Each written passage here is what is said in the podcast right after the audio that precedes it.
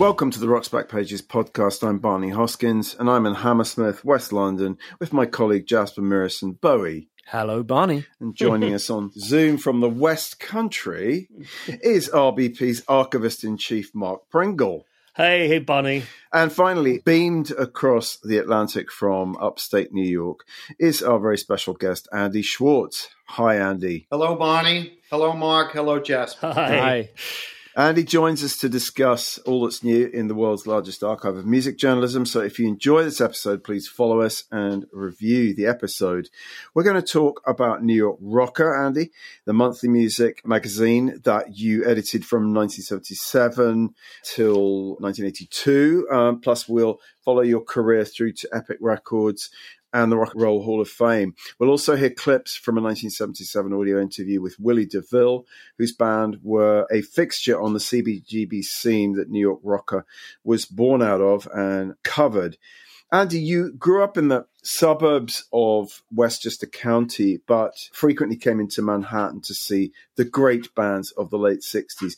What are your like formative musical memories of that period? Well, Bonnie, I have to say that I became aware of rock and roll just before the arrival of the Beatles, who broke through in this country in February of 64. So I remember, you know, some of the early records to which I was exposed at the age of 10 or 11 were records by the Drifters, uh, Roy Orbison, various vocal groups, you know. And in fact, the first group that I remember seeing live a rock and roll group, was a black group, black vocal group from Brooklyn. Eugene Pitt and the Jive Five made great records, including What Time Is It, which Marshall Crenshaw later recorded. And they headlined a show in the high school gymnasium when I was uh, 13 or 14. in fact, there was a band on the bill with them that was a Westchester County kind of Stones clone band. and there were actually girls like leaping over the monitors or there wasn't much of a stage really in this gym but i remember like girls like grabbing at the lead singer. The jive five also did something where they had a fake fight on stage.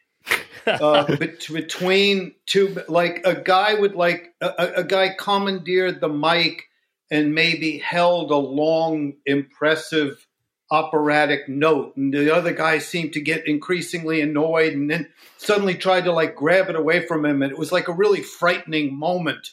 You know when i was 13 or 14 oh my god what's happening here? Then of course later on i saw the dells do the same routine.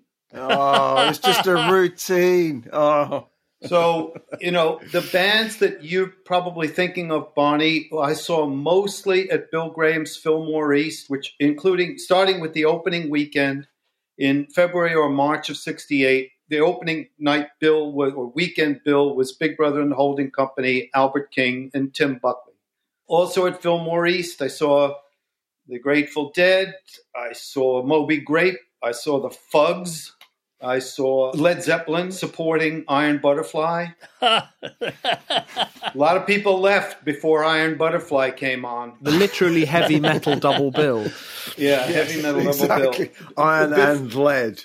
before it became, my dad remembered that theater as the Loew's Commodore. It was like a movie palace on yes. Second Avenue at Sixth Street, between Sixth and Seventh Streets. And before it was the Fillmore East. It had been called the Village Theater, and the future manager of Talking Heads, Gary Kurfirst, who was then a college undergraduate, was promoting shows there. Where I saw Chuck Berry headline, I saw The Doors, and at least one other show. I saw the Jimi Hendrix Experience at Hunter College. I saw Cream at Hunter College. Just a you know a bunch of gigs around this in this period when I in my last, say, three years of high school. Fantastic stuff. What was the best of those shows in your memory? The Doors, the second time, the first time I saw The Doors was a multi artist bill in June of 67 at the Village Theater. This was a concert celebrating the first year of the progressive FM radio station WOR FM.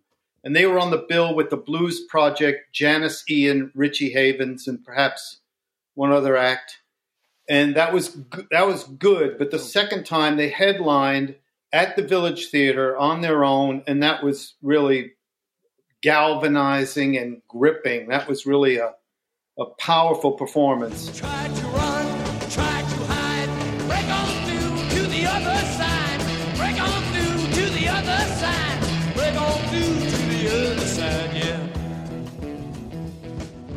They were supported that night by the Vagrants from Long Island, featuring Leslie mm-hmm. West, who used a bubble machine on stage and closed with a long jam on the theme from the film Exodus.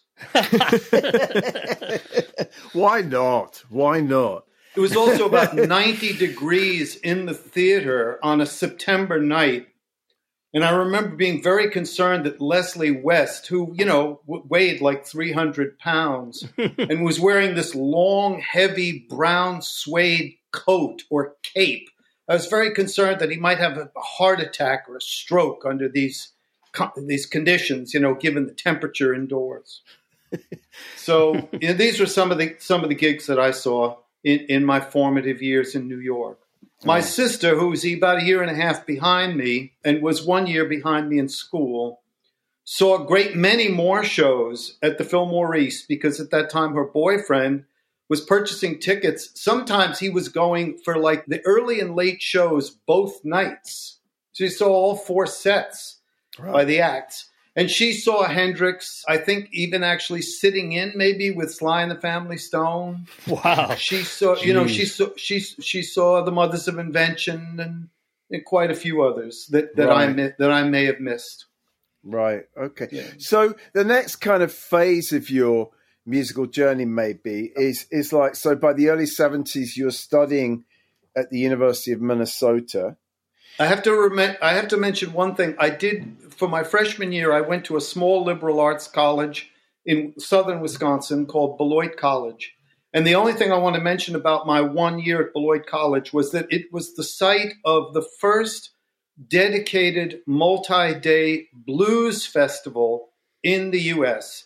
Not a blues night or a blues day at a jazz festival or a pop festival, but a dedicated blues festival.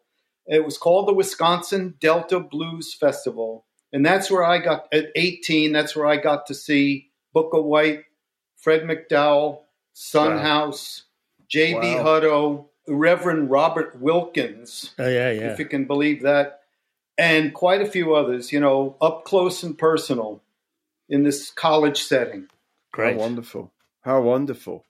So so following that you went to the University of Minnesota, correct? I did. I did move to Minneapolis uh, for reasons I won't get into now. It, you know, it was pretty aimless period of my life at the age of 21, and I did enroll at university there, and I attended in a sporadic fashion for a couple of years.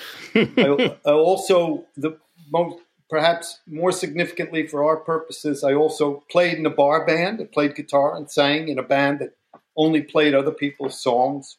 I also worked in a in perhaps the leading indie record shop in Minneapolis, St. Paul, Oar Folkjokeopus, named for two cult albums by Skip Spence and Roy Harper. And you also wrote for you, you wrote your first like music pieces, right? Your first Yes, for the reviews. University, the University of Minnesota Daily. At that time, the University of Minnesota had like 35,000 undergrads and graduate students on the Twin Cities campuses, and they had a daily paper. I submitted some stuff, and you know, I began contributing to the university paper. I went to a lot of gigs, started getting free records and concert tickets, and I liked that. Then there were a couple of different competing so-called alternative weeklies in Minneapolis, St. Paul. One was called City Pages. I wrote for them. Hmm. And later on, there was one called Metropolis that was created by a group of people who, who had been friends and as undergraduates at Harvard. They were all Harvard grads. Oh, And they actually scouted markets and cities around the U.S. and settled on Minneapolis, St. Paul as a place to launch their concept of an alternative weekly, which was a paper called Metropolis. It lasted maybe a year and a half or two years, and I that's where I had a regular column. to pretty much cover what I wanted to cover, including sort of the nascent or the earliest stirrings of the punk scene in, in Minneapolis, St. Paul. Well, my understanding is that you actually saw like bands like Ramones and Talking Heads. You probably saw them for the first time at in-store performances in in that record store. Is that correct? The shop didn't host the performances. Okay. Peop the, the, the bands would come to mingle, sign records, Okay. have pictures taken, and so forth. But I did see the but the the New York bands, the so-called CBGB bands. Yeah. I either saw on periodic visits to my family in New Okay. York. You know, when I would come into the city and go to CBGB or go to Max's or Mother's, which was on 23rd Street. It was the first place I saw Talking Heads as a three piece. And the gigs in Minneapolis, St. Paul, the, the Ramones, the first time the Ramones played, they, it was like a sports bar. You know, it was not even a place anyone remembered going to see live music. You know, we probably only had cover bands that, that you know, people like myself weren't really interested in.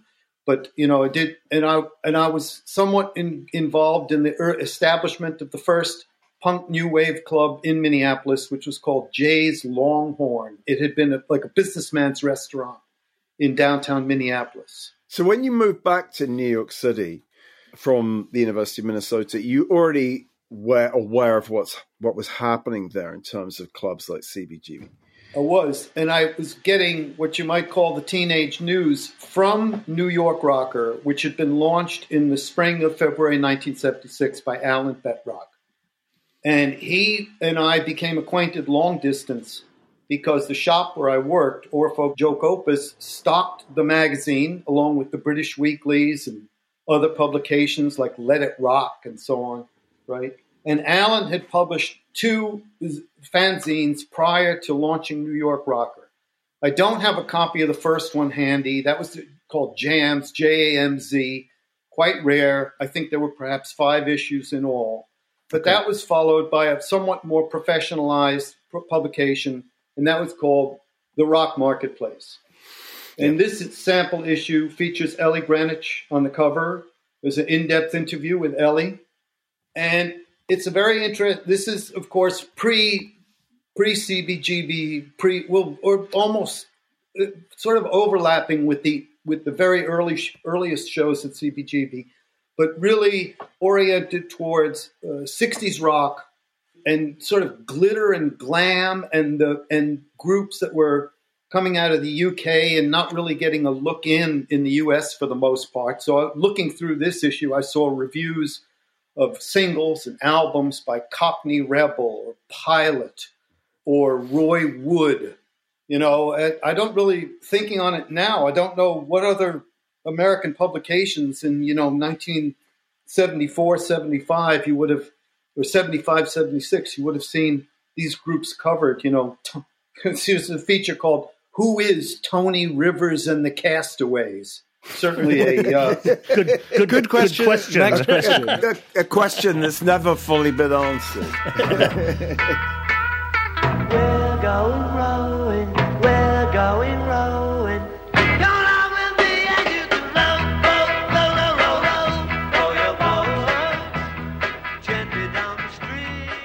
so that that was the rock marketplace. Okay, okay.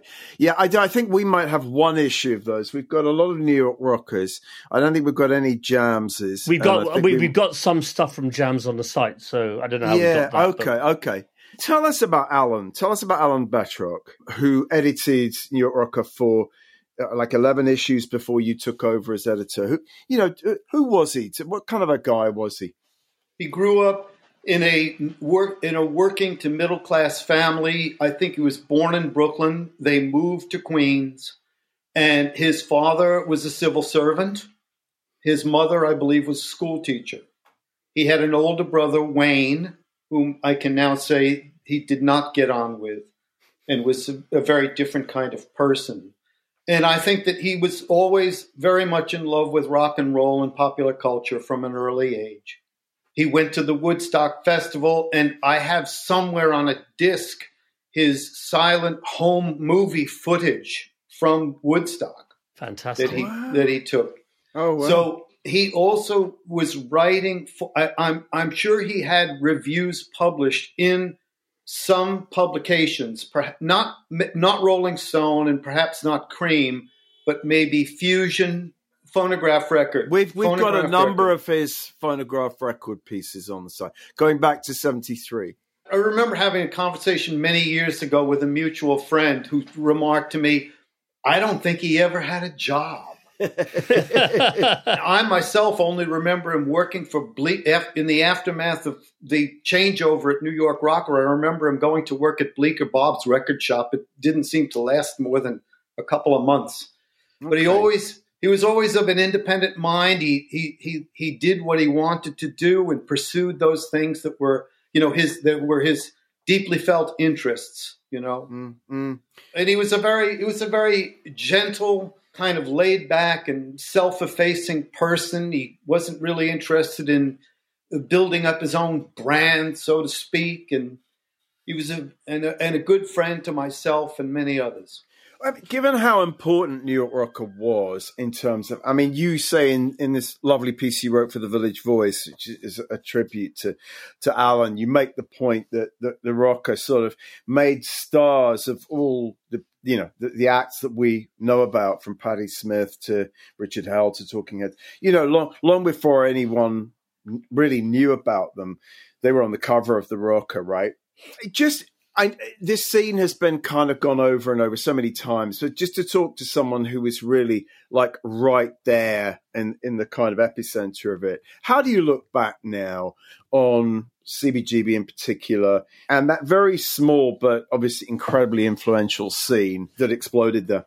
it's really a consistent source of amazement to me how it continues to reverberate down through the decades Yeah, yeah. Yes. and to influence people it not only musicians but like in other sort of related fields Yeah. Fashion. you know Art, yes yes. yes Movies. Yeah. Yeah. exactly and how it became you know it's it's really interesting to think of like the two sides of the coin so to speak that little club and that small scene incubated major careers whether you're talking about Deborah Harry or David Byrne. And then the other side of it is all these bands and all of these musicians and in many cases non-musicians who passed through it you know who may have gone on to completely different fields and completely different kinds of careers but they were on that same stage you know once upon a time they were on mm. that same stage Yeah, yeah. so I think it really, it's really a tribute to Hilly that he just let people do their thing. You know, he didn't impose. He he brought in and built one of the best club sound systems I have ever heard, and he then just let people do their thing, and he did it without any idea of like a preconceived format or a target audience that he was trying to, you know, bring in, you know, anything like that. Hmm. You know, him, and I have to also mention, still with us very much, Peter Crowley at Max's, who Yes. initially, when he started there, was booking blues bands. He had Howlin' Wolf, he had James Cotton, you know, Yeah, and before country- he country began, as well, before yeah. he began booking the New York bands and the out of towners like Devo or Pere Ubu and, and others. I mean, we never saw Rocker here. I don't think, Mark, you wouldn't have seen New York Rocker here in No. the 70s, would you? I mean, we, did, we, I- you didn't I mean, see it it's, anyway. It's conceivable that a couple of newsagents in Old Compton Street may have sold it, but otherwise it was an invisible thing here in England. We were very fortunate to have some prominent con- and fairly regular contributors from the UK. I think Simon Frith wrote a number of mm-hmm. pieces. I think Jon Savage wrote at least a few things. And one of our more regular contributors was a fellow I've completely lost touch with, Ian Wood of Manchester, who whose copy was accompanied by the excellent photographs of Kevin Cummins. Right. Oh, right. Yeah, fascinating. So, what was just maybe this is going back a step, but what was the mission statement of New York Rocker, and what was it that attracted you to that to begin with? Well, Jasper, I think it really began as a per- very personal project of Alan Betrock. who, on a night when there were 12 people to see the Ramones or Blondie at CBGB, he would have been one of them, right? Right. You know, he really would have been one of them. He really believed that these bands had enormous poten- artistic potential as well as commercial potential. He believed that what they were doing was as important as anything being played on radio or featured in Rolling Stone. You know, he really was a, a cheerleader uh, for the scene. Isn't it also sort of fair to say that? I mean, at that point, rock was becoming more and more bloated. The medium-sized halls, the likes of the Fillmore, had all long closed. Uh, People were playing Madison Square Garden or bigger. It had become bloated, and so there was a. In the same way as actually in, in London in 1975-76, there was a, there was a need for the same thing. There was, you know, we've got to get back to something which is more basic and straightforward. I think that's true, Mark. I think that that was that was a that was the the element, the aspect that he was trying to encourage Right. with the creation of New York Rock. Right. And he was also opening up the pages to people who had not already been writing about music, about pop for the Village Voice or for Rolling Stone. You know, he brought in a new cadre of photographers, illustrators, mm-hmm. and, and, and writers. Just to jump forward to early 78 one of the pieces that we have on rbp by betrock is is called a new york vision. You will remember this because i think you included it with your tribute in the voice. And he's already sounding quite jaded about the whole cbgb scene. There's this there's this wonderful paragraph which goes and now what's left is a bunch of all-knowing robots going through the motions caught up by all the tons of fucking bullshit plus hype plus promo plus interviews, plus leisure suits, plus free record company cocaine, plus parties, plus pictures, plus hotels, plus airplanes, plus groupies, plus publicity agents, plus media, plus just total, complete, ridiculously energy destroying bullshit. So that's already, that's only like two years after New York Rocker launched. There's a good deal of truth in that statement, but you got to remember that that was written by someone who had already been hospitalized for a chronic depression Right. and who struggled with that almost as you know, all of his adult life. And you know that when when you're dealing with a condition like that, that can really like change your outlook on on the world at large yes. from week to week and year to year. You know, Yeah, I mean the the piece isn't all like that, by the way, but uh, th- th- that paragraph that jumped out at me. I mean, th- th- there is a truth that all of these scenes lasted a very short period of time. I mean, English punk, you're talking about two years, frankly. You know, post punk, two, three years. No wave, two, three years. You know, things came and went very quickly indeed before the record companies moved in and ossified the whole scene again in, in the mid 80s. Yeah, I mean, interestingly, the new audio interview this week rather echoes that paragraph I just read out. Mark, tell us, um, tell us a little bit about, about this interview. Yeah, yeah. Th- th- this is Mark Bliesener under his Radio Pete nom de plume, interviewing Willy DeVille DeVille in May 1977 on the phone from Boulder or wherever he Bliesener was based. He talks about his New York youth. He talks about the, the current New York rock scene and the meaning of the word punk. He goes some lengths been remarkably rude about scenesters like Danny Fields and Lisa Robinson. He's marvelously rude about the Ramones. And he talks about CBGBs. So let's have a listen to this clip about CBGBs.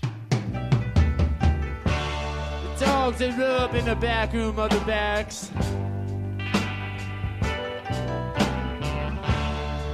And I can't help thinking that I blew it tonight. I go to CBGBs very rarely. Anybody very rarely. Well, no, I shouldn't say that because that'll hurt Billy's business. Yeah. um, but I'll tell you the truth. It's not the same people there who were there two years ago. You'll not find that. It's more like a scene maker kind of thing, you think, no? Yeah, like nobody who really invented the scene. Like you'll never see that. I mean, you will. On rare, on rare occasions, like if I or like say like uh, I don't know, you know anybody, you know any of the people who have albums out now walk in there. I mean, heads totally turn around. You know what I mean? Yeah. All of a sudden, you know, Gawkers. go down there too much. You know? Yeah. But Yeah. uh, yeah, it's all different people down there. It's not the same people at all. But when you're finished, hang around.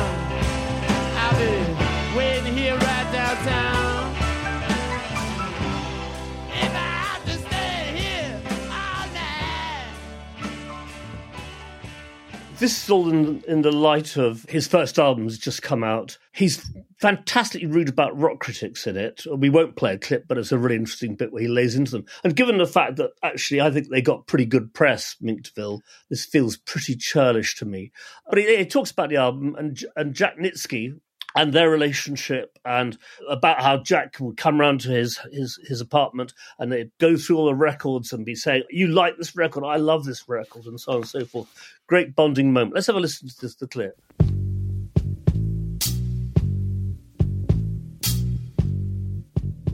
All I know is I care. The guy, the guy who did the record with me, Jack Nitzsche, he cared Yeah. awful lot. He cares about anything he does, and he, that's one thing I really like about Jack too is that he can't do something unless he really digs it. He's really got to dig it in order to do it. And you know, he, he that's all he's got going for him is that he really cares. You know, he could say, you know, like the thing is, he could say, "Shit, I'm I'm I'm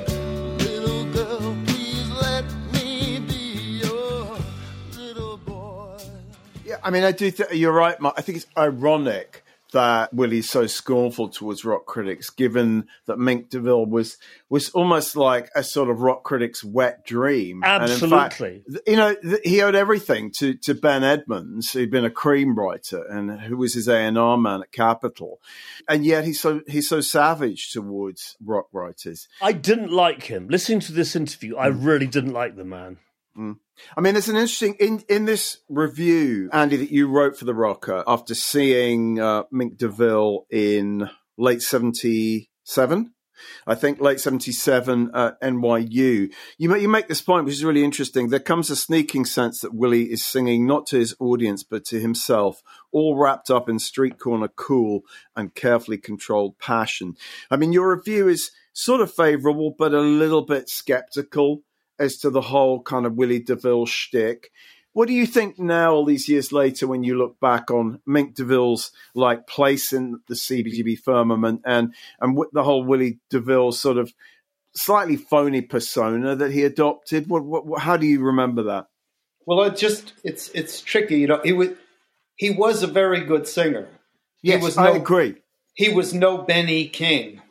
Mm. yeah, yeah. Though he And- thought he was. Yeah, I have long felt that he was a good artist who made some very good to excellent records. I did not then and would not now put him in the, you know, uppermost ranks or rank of the bands and, and talents that emerged from that period and that scene. Absolutely. You know, I mean, he, he in this interview with Mark Bliesener, who I believe also contributed to New York Rocker, he may Yes, he have sent did, in yes. some Colorado scene reports. In this interview, you, Mark Pringle indicates that he puts down the Ramones. Yes. He Yeah. puts down the Ramones. You know what? Willy DeVille made some good records and played a lot of gigs. The Ramones cleaved history. Yeah, absolutely. A- and the other thing is that he was a reactionary. All his records were looking back, looking back, looking back. While people like television, Talking Heads, Blondie, even were looking forward to, and looking at new new ways of doing mm. things. Yeah, I mean the backstory is, is interesting in that you know he's he's in San Francisco and he sees this ad for auditions at CBGB, and they pile into their van and drive the whole way across back to the East Coast and audition, I guess for for Hilly or for someone at CBGB, and then they become one of the sort of house bands there but they're never really a part of what's happening and the kind of innovations taking place, are they? I mean, as you say, Mark, they're very, very sort of anchored in this sort of ersatz idea of kind of New York street corner R and B and Yeah. the sort of Hispanic. I don't even know. I don't think he was. He kind of was pretended to be Hispanic. I don't think he was Hispanic at all, was he? Do you know whether he was that? No, I mean it was it was it was kind of bullshit. But I mean, I do think some of the records are great, as you say. Uh, the, the second one was produced by Mark Knopfler, and a friend of mine drummed on it. My friend of mine being a Wickhamist, a member from Winchester, Winchester School, so the street credibility of Winchester School and Mark Knopfler. but it's interesting, isn't it? Because I mean, from a second-hand viewpoint, or maybe maybe it's more of a third-hand viewpoint, since it's via various writers, one kind of gets the sense of him wanting to be cool, actually trying to be cool. Yeah. Which is kind of the opposite of, of a band like Talking Heads, who you know were trying to be uncool almost, and therefore were actually very cool. Yes, that's a good point. You know, I mean, you, you, you watch videos of Talking Heads playing at CBGBs, and they've got short hair and they're wearing collared shirts, and like they're not, they don't look cool in the parlance of the time, right? They're not cool looking by that standard which actually is what makes them cool. That's the perception that I have of it. And I think that, you know, he seems to be trying a bit too hard, basically. I was I was pleased to hear Willy give his props to Jack Nitzsche. You know, Yeah. there are all these people there are all these people, including Spector himself, the songwriters like Mann and Weil, Goffin and King, and perhaps even Hal Blaine and people in the Wrecking Crew who are in the Rock and Roll Hall of Fame, but not Jack Nitzsche. You know, Nitzsche's never Yeah. had. Now there, in this past year, there was a documentary released on Willy DeVille, feature length film. You know, there are multiple books about Spector. Mm. There are oh, individual autobiographies by Yeah. Ronnie, by Darlene Love, and so on and so forth. You know, this Jack Nitzsche is kind. It, today is kind of a forgotten figure, and Jack Nitzsche was like a genius. Yeah. Yeah, in many ways. He, I mean, not, and I not a word that I apply liberally or frequently. and such a fascinating career. But but I mean, like Willy himself, a cantankerous guy. I mean, I think he he uh, alienated so many people. He was a damaged dude, wasn't he? I think, and so maybe maybe that's why he hasn't got his props. But I mean, I think anyone would say that those Spector records, for example, and some of the Neil Young records, you know, would just not be the same without without Nitzsche. So I think it's it's, it's interesting that he you know, he plays. He, it, it literally like Ben Edmonds calls him up and says, "Can I just play you a couple of demos from this this band Mink DeVille?" And Nitzsche goes, "You know, when do we start?" That's partly the problem in a sense. What we were talking about earlier is he recognised what the st- music was going to be like because it had been done by yeah, him. yeah, yeah, yeah. No, that's a really fair point. And I mean, Doc Pomus reacted to Willy in the same way. He saw Mink DeVille, and it was kind of like that this band had been kind of created for him because he hadn't heard that sort of New York soul music for such a long time, right? And then they write together. I mean, he, he's had a lot of, you know, he died in 2009 of pancreatic cancer, Willy DeVille, but he'd had, you know, quite a lot of people, including Bob Dylan, say really nice things about him. I mean, he was rated quite highly by by some kind of gigantic figures. But I mean, as you say, I mean, now I don't know really what. I don't think Mink DeVille ever, as you say, they're never going to be kind of. No one's going to talk about them in the context of the Ramones or Talking Heads or Television. Blondie or Patti Smith. Yeah, I think that's right. Hey, oh, let's go. Hey, oh, let's go. Hey, oh, let's go. Hey, oh, let's go. The fun is in the straight line. Let's move on to. So, what happened after New York Rocker? So, you were- you were a freelance writer in the eighties. I was. I got a good story for you about Good. the last days of New York Rocker. I'm in the office with two of the women that worked for me at the time. They were still holding on. There was still some hope that we might somehow find the money to print another issue because another issue had been laid out and produced. okay. That was that was number 55 and it never made it to the printer. And we're in the office in this shabby loft building on what of course now is a very upscale section of 5th Avenue between 21st and 22nd Streets. It was just one big room and my desk was directly opposite these doors, the two doors that opened up into the office. There was no security, there was no there was no guard in the lobby of this building. You could walk right up one flight of steps, be on the landing, open the door, and there I was across the room.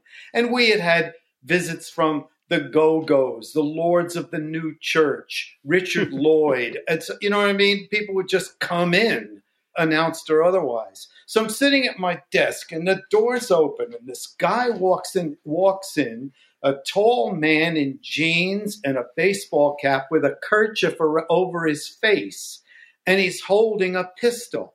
Oh God. And I said, Hey man, who sent you? Thinking it was like a promotional stunt. oh my God. And he said, No, this ain't no joke. This is a stick up. he comes in, he's got this gun. The whole thing seemed so weird. I just thought, like, okay, no one's actually going to get shot here. This is like too weird. And he met, it was also the first time I'd been robbed at gunpoint. And, the, and he makes us undress, the three of us, down to our undies and lie on the floor, which of course hadn't been mopped in two years. That was really disgusting. and his accomplice, this woman, comes in and begins rummaging through the desk drawers. And I actually hear her say, There's got to be some money here somewhere. and I, in that moment, I thought to myself, you know, you've been doing this almost five years, and there isn't anything to rob. It's, a, oh. it's, it's a message here. A-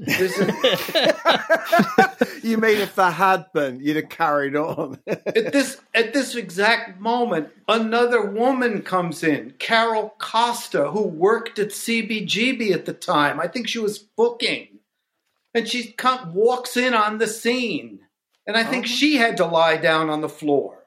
wow. they they took some pieces of jewelry from the women and whatever few dollars I may have had in my pockets, and they left. And we got up and brushed ourselves off and called the cops. Cops show up.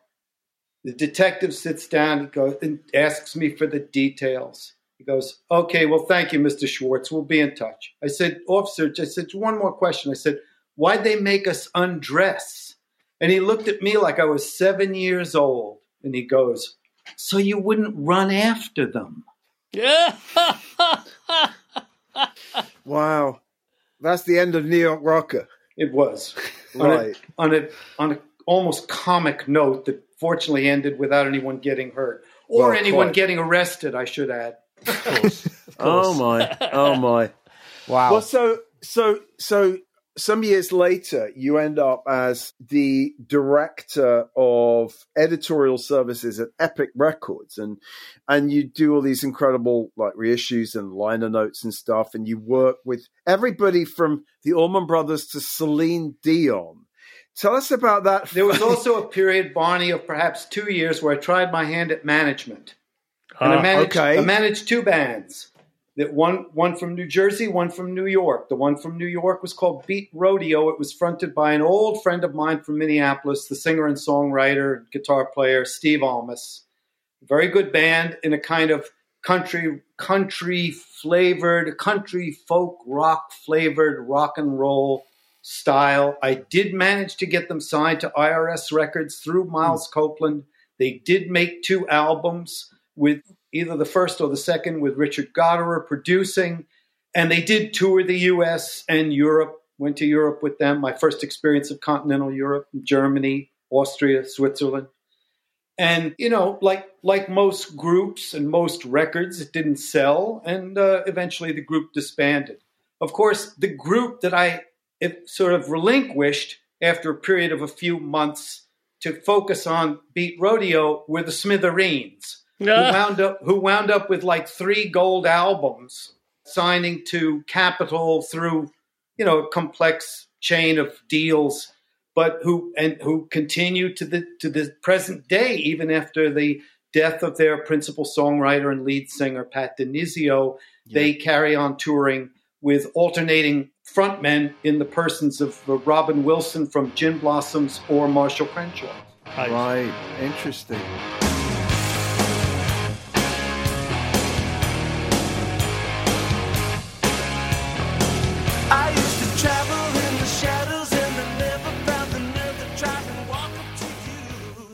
So, how did the Epic Records gig come about, Andy? I had been working on retainer for the press department of the label for about two years, beginning in 86 or thereabouts, you know. I was brought in by the legendary Susan Blond. She was then the head of the uh, press department for Epic Records before she left to strike out on her own, make her own firm.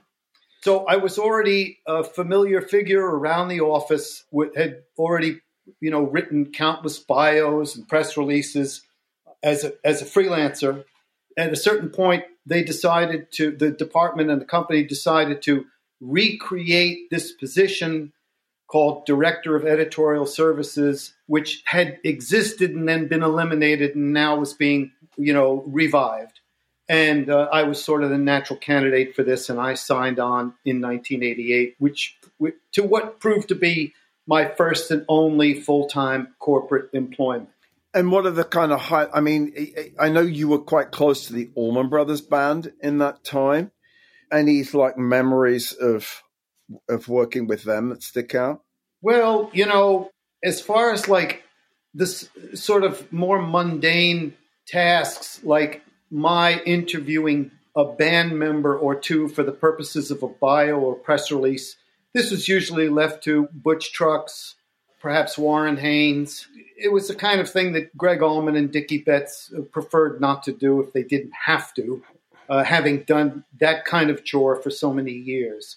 I did see some great gigs including Jones Beach Theater out on Long Island on the day the, the, on the day that the news came of the death of Jerry Garcia. It was very memorable and a rare thing to experience a kind of a sense of mourning shared by audience and band that I saw that night, that I was part of that night. Whatever anybody thinks of Jerry Garcia, or for that matter, the Allman Brothers Band, that was a pretty, you know, singular and, and very moving uh, night of music. I'm very fond of both, as it happens.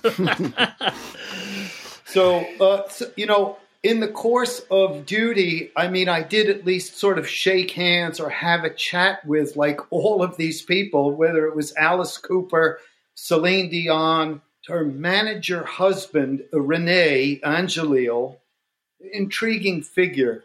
You know, it was said that he had racked up enormous gambling debts in Vegas that led to his wife becoming, you know, coming under contract to appear year after year in these extended residencies at one of the casinos. I mean, all the, uh, Rage Against the Machine, Pearl Jam. I don't think Eddie Vedder had done an interview in his life prior to the interview he did with me for the first bio for Pearl Jam's first album. Okay, great. Living Colour with Vernon Reid. yeah, yeah. You know, just all these groups and all these artists. Yeah, Easy E. Fantastic. Right. Wow.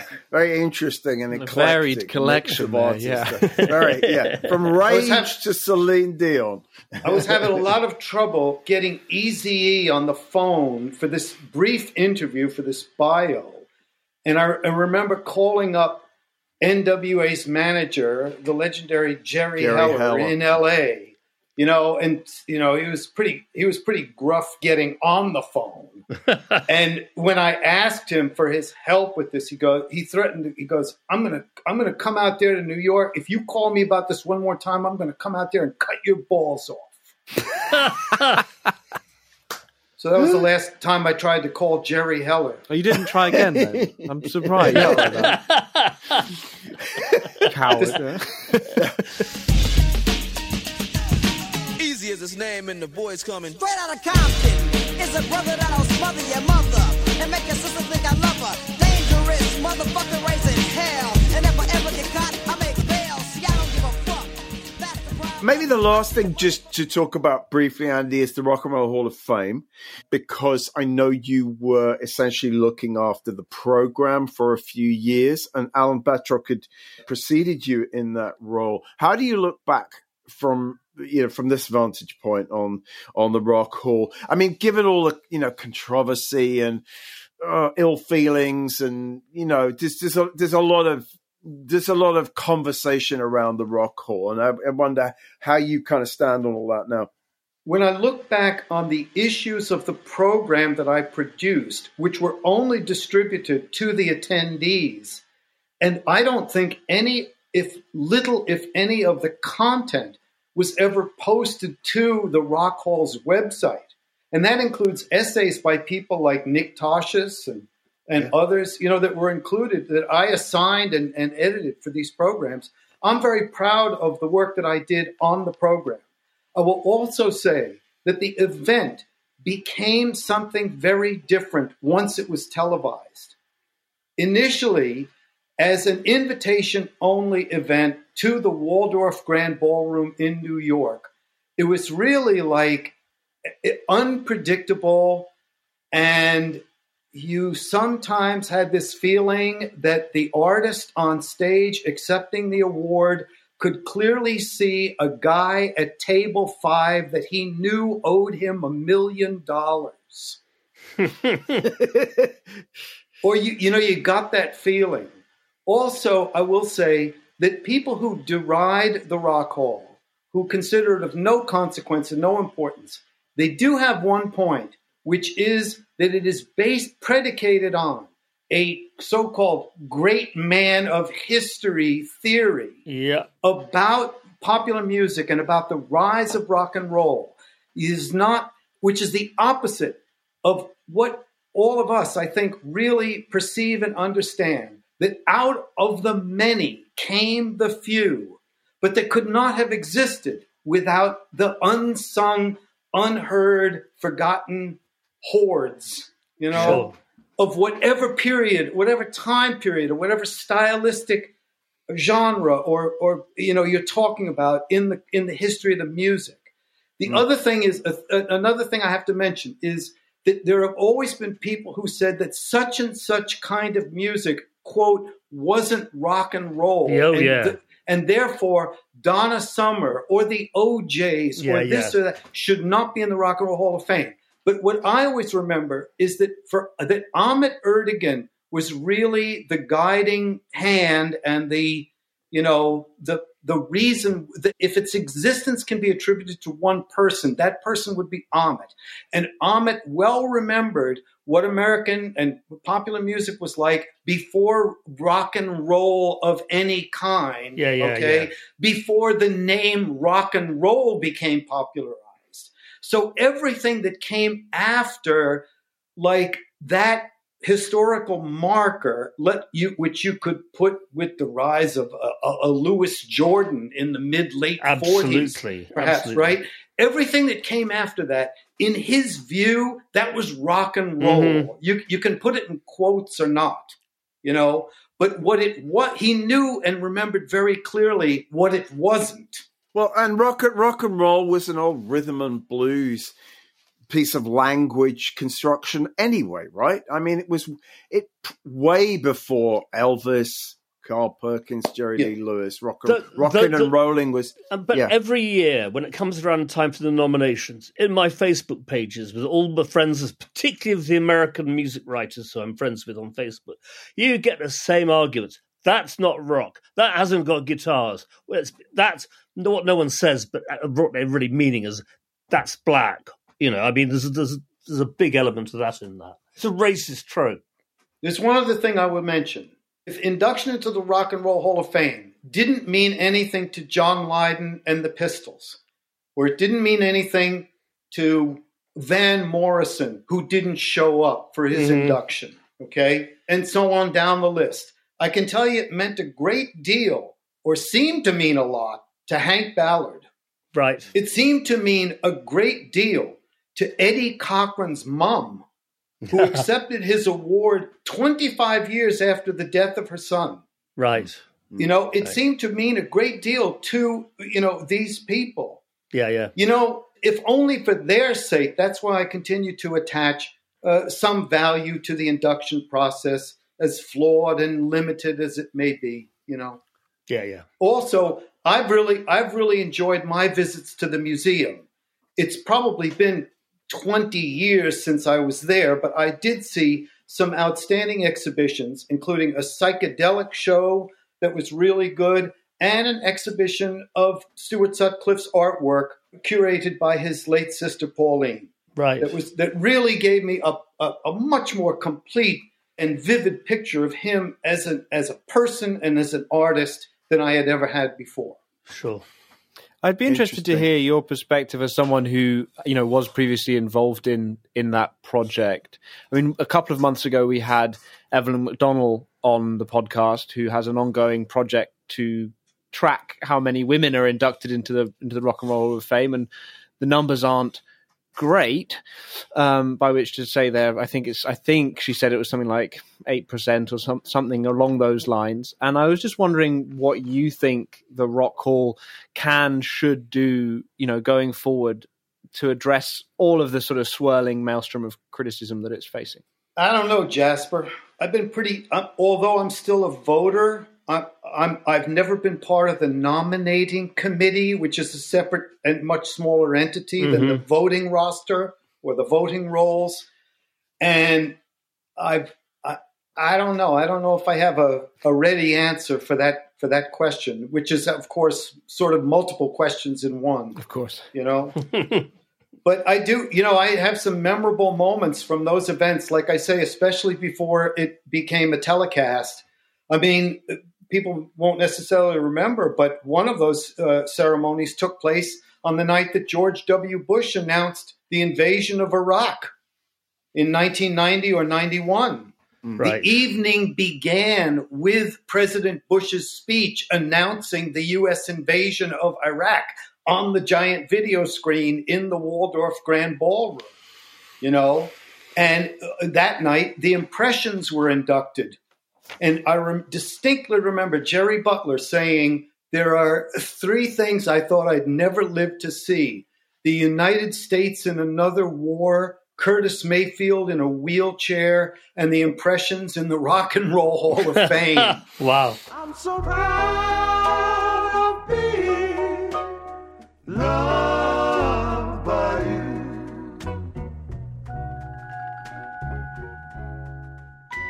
We usually conclude our episodes with just mentioning a few of the articles that have gone into the RBP library, Andy. So if um, Mark's going to start us off, and if you hear anything that triggers some memory or opinion, just uh, stick your hand up and jump in. But Mark, what what have you what have you added lately? Yeah, well, last week, a really brilliant Maureen Cleave interview with Ray Davies of the Kinks, Evening Standard 1965. I mean, I rave about Maureen Cleave regularly. I will rave once again. She gets answers, she gets stuff out of people that no one else was getting at the time. And he says, I had what I wanted, whatever it cost. My mother didn't work until I wanted a guitar. I got it on my 13th birthday, and I thought everyone would come round and hear it, and I would have all the glory. And then one of my sisters died that day. I mean, it's an extraordinary thing to put it having an interview, you know. Yeah. He says, I'm not tied to my parents. You can be attached to somebody for 50 years, and when they die, you realize you hate them. I think that's worse. I really appreciate my parents. I mean, this is the tenor of the whole interview, and this is 1965. You know, once again, I'll say that rock and roll journalism wasn't invented by men, American men, in 1967. I thought she was going to, Mark, mm-hmm. I thought she was going to ask him his favorite color.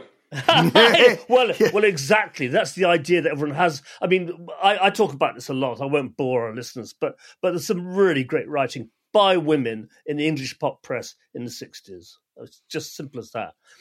Dave Marsh and Creem, 1970, interviewing John McLaughlin. Very interesting time to be interviewing John McLaughlin. I believe he'd probably just been in the studio doing Bitches Brew with Miles Davis. It's pre his Mahavishnu phase, though there's an inkling of that here. He, he says, Miles has always knocked me out. His music is to the point of vastest understatement. He's a supreme artist like Picasso. He can say so much with one little line. It's miraculous how he does, but he does. He's a very disciplined person. He can really raise the feeling in the studio. He'll come in at 10 a.m., raise the spirit. He'll really abuse you.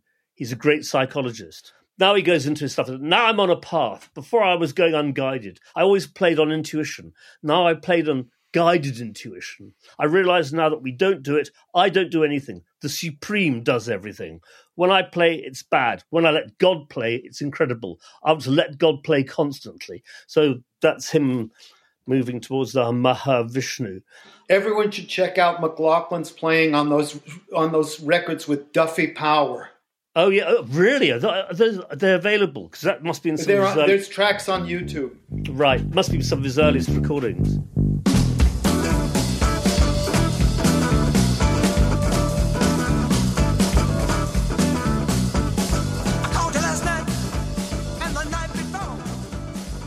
Chris Nicholson reviewing Hotel California for Creem 1977. Check out their narcissistic self tribute, a fold up photo of five of the most macho lady killers alive. Love us, we're tortured. It's the last resort. When these guys sing about God, I wonder who they think he is. Can you honestly search for a higher being when most of your time is taken up setting yourself up to be worshipped? It's a scathing review of, of that album. The Eagles saw Yeah. them support Spooky Tooth Oh, did you? at Bloody a theater in da- at the State Theater in downtown Minneapolis. Jesus, early days. yeah. Carly Simon interviewed by James Hunter for Music and Sound Output 1984. I'm very self conscious about writing about the upper middle class and New York in the 30s and 40s. Again, it's me, the rich kid thing. And this guy, he said, this is someone she's talking about, but that's who you are. So I thought, well, fuck it, you're right. I've never been one to pretend I'm from a mining family, which is good. Bryan Ferry this week to Jim Farber, Rolling Stone, 79. Whenever I'm with the upper class jet setters, I feel totally out of place. I have a set of values they don't have. I still know what it is, I, what it is to have nothing. I'm still a street person for all the look of sophistication. I wonder what Willy DeVille would make of that. That's pretty interesting, Mark. Since I, to my recollection, Ferry has voted Tory like most of his adult Yes. life, Yes. which is you know which, which is quite in in my view from this side of the Atlantic. You know, it doesn't jive somehow with the self image he's describing there. Yeah, absolutely, absolutely. He also then goes to say, most of my male friends are gay, all two of them. So I've been very aware of the gay thing. A lot of people thought I was. It's true. They'd say, those flashy girls you always have around her sure are a good front. Um, I don't know if I, I don't remember anyone really thinking he was gay. Anyway, that's my lot. Jasper, what have you got? I've just got two things I'll mention quickly. Thanks for those, Mark. First of which is Scissor Sisters, a review of the album Scissor Sisters by Jude Rogers in The Word in March 2004. Nice short review. If first impressions were king, I would hate the Scissor Sisters, she writes. Trussed up in artfully deconstructed clobber, recasting outmoded tunes in hip postmodern swagger, these avant garde New York City chancers can put you off before you've even got past the press shots.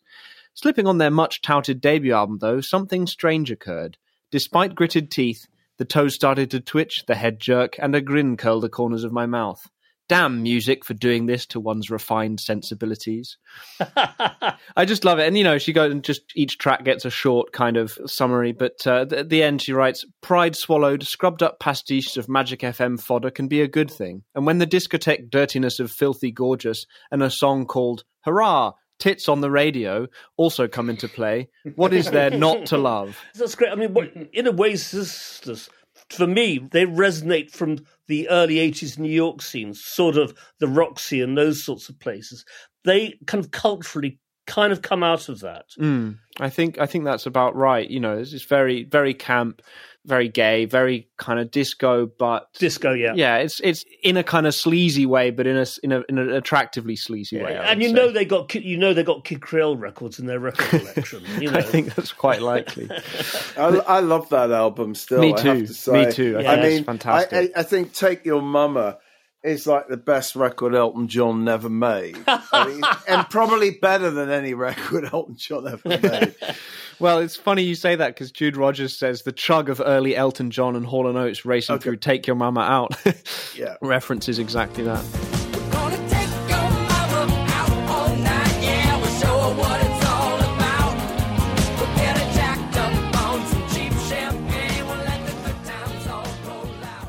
The other thing I wanted to mention was a, a long interview with Bootsy Collins by Julian Marszalek in the Quietus in November 2017, and it's their Baker's Dozen, where they get an artist to nominate their 13 favorite LPs, and Bootsy's 13 favorite LPs are about as great as, as you'd expect. He starts with one of his own, Worldwide Funk.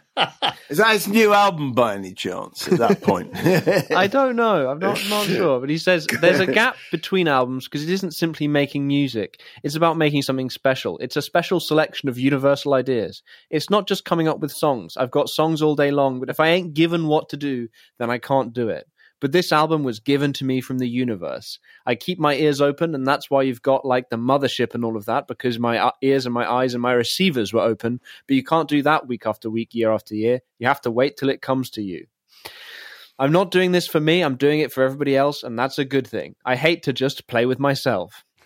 um, you know, bless he- him. He's just great throughout. Such a great spirit, that As man. he's uh, Yes. it's one of he's no, it's five basically five thousand words of of Bootsy of Bootsy talking about his favorite records is well well well worth a read. So I just wanted to shout that one out. Any particular albums leap out at you that he, he liked, which surprised you, for example? Uh, it's all. I mean, you know, he like kind of the stuff that you would I think expect. I mean, Lonnie Mack, the wham of that Memphis man, is Yeah. is a, yeah, is that's a, is- great selection. is a great selection. I mean, of course, Sly is in there, Jimmy's in there, Miles Wolf, is in there. isn't he? Miles Yeah. is in there, Yeah. Blood, Sweat and Tears, Oh, James boo. Brown.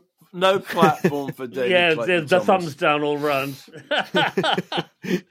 James Brown, Earl Van Dyke, the Counts, the Ohio Players. That's kind of the Yeah, yeah. the list. Um, other than his own records and Parliament, and you know, he's just great throughout. So so Yeah, check that one out. Beautiful. Well, I think we're coming to the end of the episode. Andy, what are you what are you up to at the moment? What are you, what's keeping you musically busy in 2024? I don't know, Barney. I'm I'm not really uh, engaged in writing anything of consequence at this at the present time. I still listen to music all the time, and I still buy records. You know, for you. I'm kind of the in, inveterate bargain hunter. I, I don't. I, I I'm still drawn to the experience of bending down to rummage through the boxes under the bins. You know, looking looking for that two dollar gold. Yeah. You know, uh, which uh, sometimes you can find. You know, Yeah, so sometimes, you- sometimes what, what you we call a, a crate digger is the Crate the ter- digger. uh, yeah, Great digging. Yeah, good. Well, keep it up. Keep it up, Yes. Andy. The Thank music needs you. I, I wouldn't say I was going to that many gigs, but I do. I do sometimes, you know, make it out to a gig. Well, listen, thank you so much for joining us uh, in this episode. It's been Thank really you, lovely, gentlemen. lovely speaking It's with been you, great, Andy. great fun. Great, been a great to, pleasure. to start the year with you. And we will be back in a couple of weeks with Penelope Spheeris, director of the Decline of Western Civilization films, and of course, Wayne's World. So we're looking forward to that. I've got a couple of good Spheeris quotes to when I talk Oh. to talk about what's what's new in the library. A very interesting Richard Harrington piece I've just proved, Oh, good. which which will be hopefully be up in time for that. Fantastic. Wonderful. Well, so uh, again, thanks so much for joining us, Andy, and um, have a great year. Hope to see you at some point in there. If you're coming to the UK, come and see us. Thank you, Bonnie. Thank you, Mark. That's- Thank you, Jasper. Great to see you. Bye. Bye. Hallelujah! They call me Casper. Not the friendly ghost, but the Holy Ghost. That concludes episode 168 of the Rock's Backpages podcast. Many thanks to special guest Andy Schwartz. The hosts are Barney Hoskyns and Mark Pringle, and it was co-hosted and produced by Jasper Murison Bowie. The Rock's Backpages podcast is part of the Pantheon Podcast Network. You can find thousands of articles, as well as hundreds of full-length audio interviews at rocksbackpages.com. Mm, Glory be to the one who knows what the funk's about, y'all.